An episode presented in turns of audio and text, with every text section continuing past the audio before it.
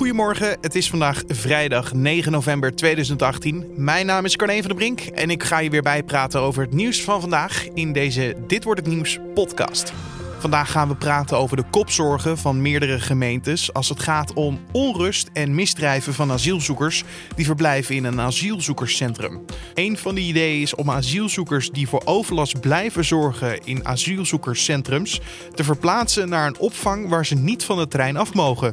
Maar um, een van de problemen waar we tegenop lopen is dat we eigenlijk pas echt effectief iets kunnen doen als er overtredingen of misdrijven zijn geweest. Dus uh, je loopt in dat opzicht altijd een beetje achter de ontwikkeling aan. Verder bespreken we het beslissende tweeluik van de Oranje Leeuwinnen tegen Zwitserland om een ticket voor het WK 2019 in Frankrijk.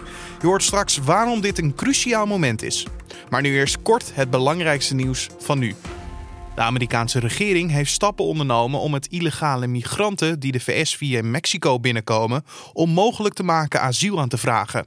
President Donald Trump wil zo voorkomen dat meer mensen uit Midden-Amerika richting de VS trekken. Trump vindt de huidige asielwetten niet streng genoeg. En de president waarschuwt al weken voor een stoet vluchtelingen die vanuit Midden-Amerika onderweg is naar de VS. Duizenden mensen zouden de Amerikaanse grens willen oversteken om daar een nieuw leven op te bouwen.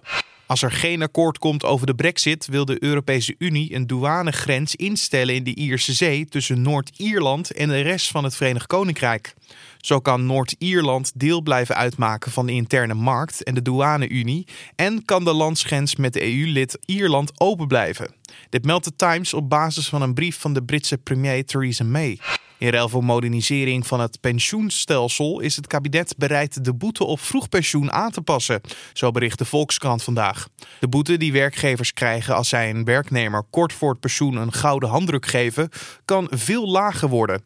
Bedrijven kunnen dan werknemers die een zwaar beroep hebben of die bijvoorbeeld 45 jaar of langer hebben gewerkt, toch eenvoudiger eerder met pensioen laten gaan. Sporting Lissabon heeft Marcel Keizer aangesteld als trainer. De voormalige coach van Ajax tekent een contract tot 2021 bij de Portugese topclub. Keizer meldde afgelopen maandag al dat hij door Sporting benaderd was om José Peseiro op te volgen. De Portugees werd vorige week ontslagen door de topclub uit Lissabon, die momenteel derde staat in de Portugese competitie. De achterstand op koploper FC Porto en nummer 2 Braga is twee punten. En dan kijken we naar de dag van vandaag, oftewel dit wordt het nieuws. Gisteren publiceerde de Telegraaf een artikel waarin stond dat jonge asielzoekers uit Noord-Afrikaanse landen voor veel overlast zorgen. Asielzoekers uit veilige landen die voor overlast blijven zorgen op asielzoekerscentra horen thuis in een opvang waar ze niet van het terrein af mogen. Zo zegt de burgemeester van Weert en hij wordt gesteund door Rotterdam. In Ter Apel kampen ze ook met dit probleem. Zo zouden bewoners van het asielcentrum zich vooral schuldig maken aan winkeldiefstallen. Om die reden belde ik gisteren met de burgemeester van de gemeente De heer Leendert Klaassen. Nou, ik heb, ik heb het natuurlijk gezien, die berichtgeving die eh, gaat al een poosje rond. Um, en ik zie dat zij met dezelfde overlast kampen als wij in uh, Westerwolde, rondom het uh, asielcentrum uh, in Ter Apel, het aanmeld- en vertrekcentrum. En ik volg die berichten met heel veel belangstelling, omdat wij natuurlijk ook op zoek zijn naar de sleutel die ons helpt om deze overlast terug te dringen. Ja, en kunt u mij vertellen wat voor overlast we het over hebben? Nou, bij ons in Apel manifesteert het zich vooral uh, via winkeldiefstallen, hele frequente winkeldiefstallen vanuit de groep van de zogenaamde veilige landers. En diezelfde groep veroorzaakt ook problemen, bijvoorbeeld in het openbaar vervoer op de buslijn tussen Ter Apel en Emmen. Waar uh, heel veel uh, verkeer tussen die beide plaatsen gaat en waar onder andere dus de eh, bewoners van het centrum uh, gebruik van maken. En eh, zijn jullie al bezig met oplossingen, hard optreden? worden er op dit moment stappen nou, tegen gezet? Ja, er zijn natuurlijk worden er stappen gezet. want het speelt natuurlijk ook niet van, van, gisteren op vandaag, maar eigenlijk al jaren. Alleen je ziet dat het probleem zich verhevigt. De, de doelgroep waar we op, op mikken, die, is, wat, die wordt wat specifieker. Um, en uh, met name de winkeldiefstallenoverlast is een verschijnsel wat in Taap al een hele poos bestaat en waar ook al allerlei uh, aanpak opgezet is. Bijvoorbeeld het uh, beveiligen van de winkels zelf, toezicht in de winkels, camera-toezicht, camera-toezicht op straat rondom de winkels. Veel blauw op straat, zullen we zeggen, dus politie, toezichthouders, boa's, et cetera. Mm -hmm. maar um, een van de problemen waar we tegenop lopen is dat we eigenlijk pas echt effectief iets kunnen doen als er overtredingen of misdrijven zijn geweest. Dus je loopt in dat opzicht altijd een beetje achter de ontwikkeling aan. Ja, en ik ben dan benieuwd eigenlijk waar dit dan vandaan komt. Heeft u daar al een verklaring voor? Nou, waar het vandaan komt, dat laat zich ehm, moeilijk helemaal duiden. Maar wat we zien is dat het gaat om een groep, de zogenaamde veilige landen. Dat zijn vaak jonge mannen uit Noord-Afrika, uh, Algerije, Marokko. Dat zijn wel de twee belangrijkste. Tunesië wordt er ook nog bij. En uit Oost-Europa, Georgië, Albanië. Dat zijn de, de plekken waar ze meestal vandaan komen. En die trekken, uh, uh, die komen binnen, die, die komen allemaal binnen langs de Apel. Want de Apel is het aanmeldcentrum voor alle vreemdelingen die in Nederland binnenkomen. Um, en daar zijn ze een paar dagen, dan worden ze geregistreerd, dan gaan ze het proces in en dan gaan ze vervolgens ook weer, worden vaak weer teruggestuurd, want ze hebben niet veel kans op een, op een echte verblijfstatus. Maar ondertussen zijn ze dan wel hier en veroorzaken onder andere overlast. In het uh, artikel uh, van uh, de Telegraaf stond dus dat asielzoekers uit veilige landen die vooral overlast blijven zorgen op asielzoekerscentra horen thuis in een opvang waar ze niet van het terrein af mogen. Is dat volgens u ook eh, de oplossing? Nou ja, je, je, eh, je, je zoekt natuurlijk naar mogelijkheden om die groep in zijn bewegingsvrijheid wat in te perken. Maar uh, de, de, problematiek die daarbij speelt is dat uh, dat over het algemeen pas kan als mensen ook echt eerst uh, overtredingen of misdrijven of strafbare feiten begaan. en als ze binnenkomen is dat natuurlijk nog niet het geval. dus het lastige is dat je dat dan eerst moet bekijken. Dus het is heel moeilijk om van tevoren mensen op te sluiten, om dat maar even zo uh, plat te zeggen. Het heterdaad-principe inderdaad. Je moet ze wel heterdaad betrappen. Ja, inderdaad. Ja, precies. Je, je moet eigenlijk wel, uh, er moet een aangifte zijn en er moet een vervolging plaatsvinden. Dan kun je ze ook uh, vrijheidsbeperking opleggen. En dat is ook wat er gebeurt.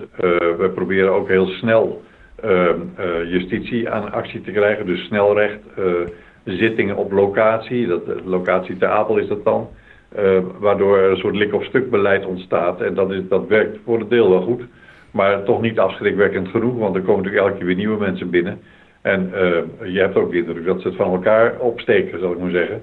Het zijn ook vaak groepen die elkaar kennen en waar contacten zijn uh, tussen groepen vanuit de verschillende landen. Of binnen dan die landelijke culturen, zal ik maar zeggen. waar ze elkaar ook vertellen van hoe het gaat en wat je kunt doen, et cetera, et cetera. En uh, u heeft het over meer politie op straat, meer BOA's en meer controles. Ja. Waarom is dat een oplossing en bijvoorbeeld niet uh, terugsturen van de asielzoekers? Nou, terugsturen is natuurlijk ook een oplossing. Uh, maar dan moet je dat eerst wel vaststellen. En daarvoor is zo'n procesgang nodig. Via de IND en via de mensen die daar de selectie doen.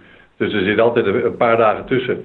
En dat is dan ook al de periode waarin er veel overlast kan ontstaan. Hè. Dus naarmate uh, we erin slagen om sneller die processen door te doorlopen, des te kleiner kun je de overlast maken. Dus dat is een van de lijnen waarop de staatssecretaris ook inzet om uh, die behandelingsperiode zo kort mogelijk te laten zijn. Ik wil afsluiten met de vraag of dit probleem, wat, wat een probleem is voor meerdere gemeentes, of dit een probleem is wat snel opgelost kan worden, of gaat dit nog heel veel tijd kosten? Nou, ik, zou, uh, ik vind dat het snel opgelost moet worden. Uh, en dat heeft vooral te maken met de regelgeving die daar aan de grondslag ligt. Dus dat is een, een, thematiek die in ieder geval in Den Haag en ook op Europees niveau uh, aan de orde moet worden gesteld.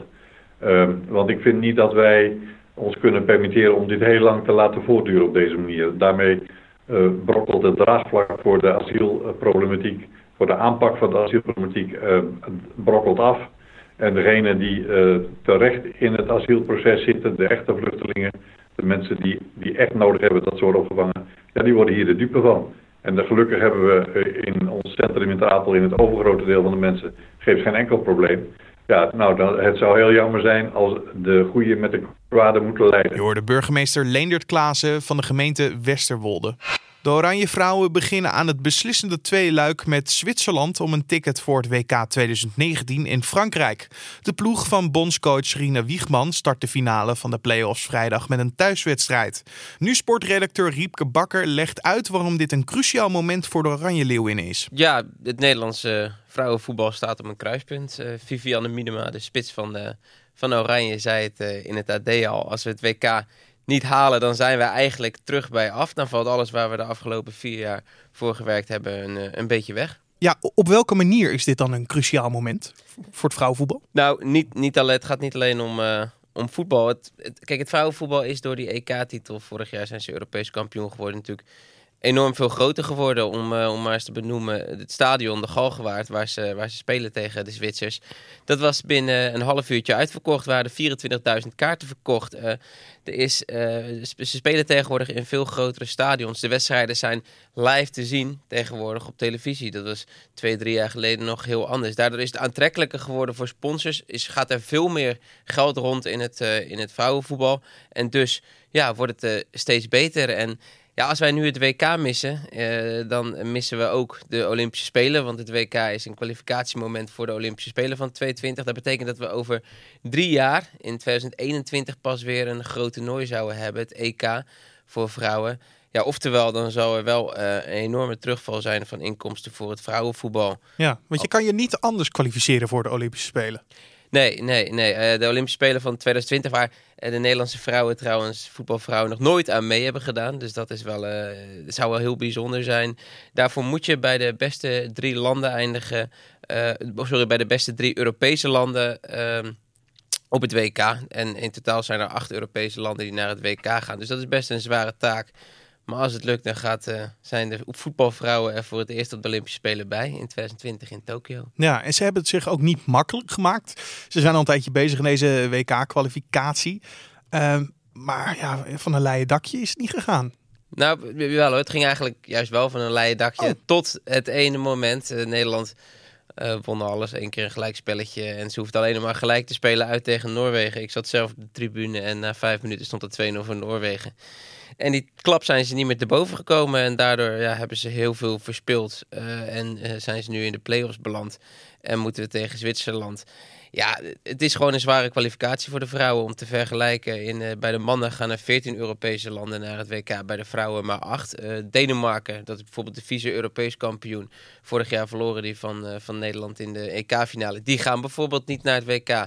Ja, dat zegt wel iets over hoe zwaar die kwalificatie is. Ja, en misschien ook kunnen we kijken naar deze selectie. Uh, ja, het is de selectie van het Europees kampioenschap. We zijn EK geworden met deze dames. Alleen zijn ze nog intact? Zijn alle spelers nog op de juiste positie? Zijn er mensen weggegaan? Eh, hebben we daar nog consequenties mee? Nee, in principe is er eigenlijk heel weinig veranderd. Uh, je kan de, de, de voorhoede van de Sande, Martens, Miedema, uh, dat is de, van het EK de voorhoede, die is er gewoon. Nou ja, het middenveld gaat er precies hetzelfde uitzien als tijdens de EK-finale. Groene van de Donk Spitsen.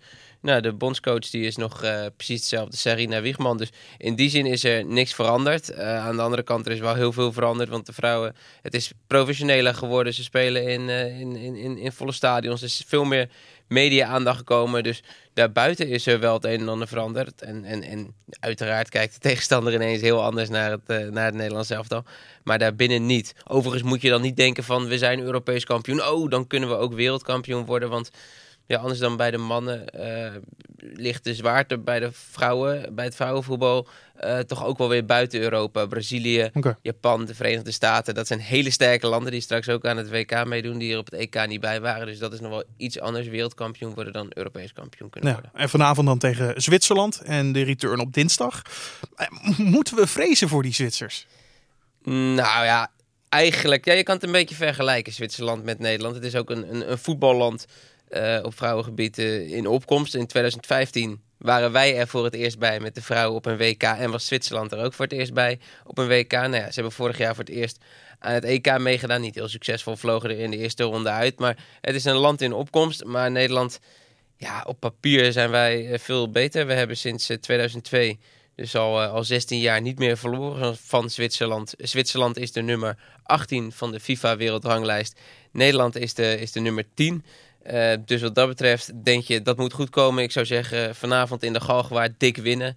En dan staat er niet zo heel veel druk meer op die, uh, op die return dinsdag in, uh, in Zwitserland. En dan, ja, dan komt het wel goed. Je nu sportredacteur Riepke Bakker. Het duel in de uitverkochte Galgenwaard begint vanavond om 8 uur. En de return staat dinsdag om 7 uur in het Lipo Park in Schaffhausen op het programma.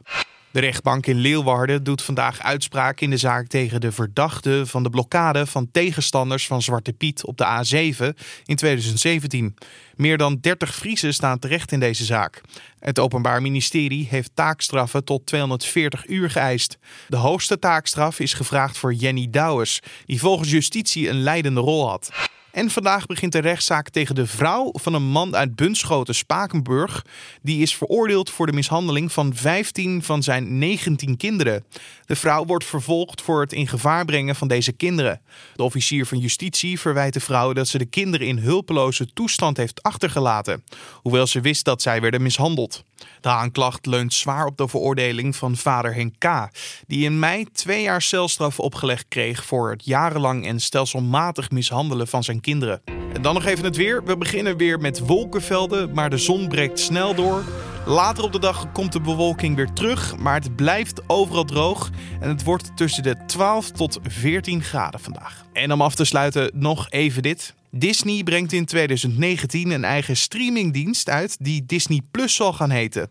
Eerder werd duidelijk dat Disney al zijn eigen content van Netflix gaat halen en dat alle Marvel-producties waarschijnlijk ook van Netflix zullen verdwijnen.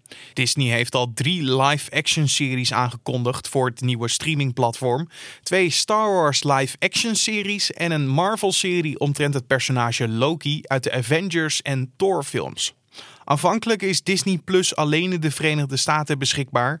Daarna zal de dienst wereldwijd worden aangeboden. En dit was dan de Dit wordt het nieuws podcast voor deze vrijdag 9 november. Je vindt de Dit wordt het nieuws podcast natuurlijk elke maandag tot en met vrijdag om 6 uur ochtends op de voorpagina van nu.nl en in je favoriete podcast. Laat ons weten wat je van deze podcast vindt. Dat kan je doen via recensie in iTunes of een mailtje naar podcast.nu.nl. Mijn naam is Carne van der Brink. Voor nu een hele fijne dag, een fijn weekend en tot maandag.